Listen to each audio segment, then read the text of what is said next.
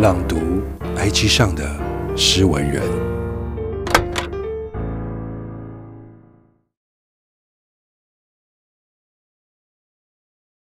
能够坚持不懈，是因为太过幸运。也许我没有他人那样的好运，没有那种误打误撞，或是从来没想过，但忽然就抵达的幸运。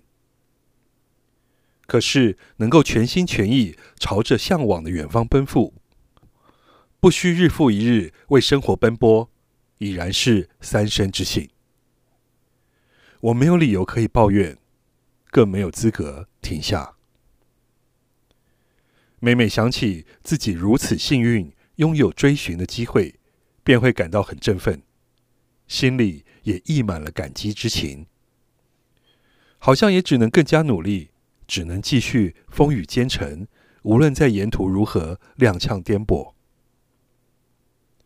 我常常会想，如果我也和其他人一样，不为了声望的远方不断折磨自己，只是过着喜欢的生活就好。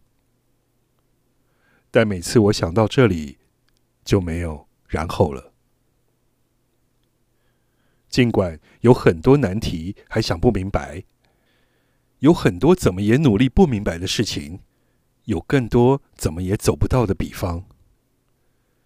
挥霍年岁，奔往得来的无措，不过是想无悔。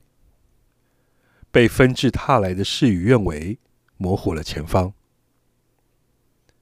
不过是想佐证我所热烈追奔的，并不是不可能实现的天马行空。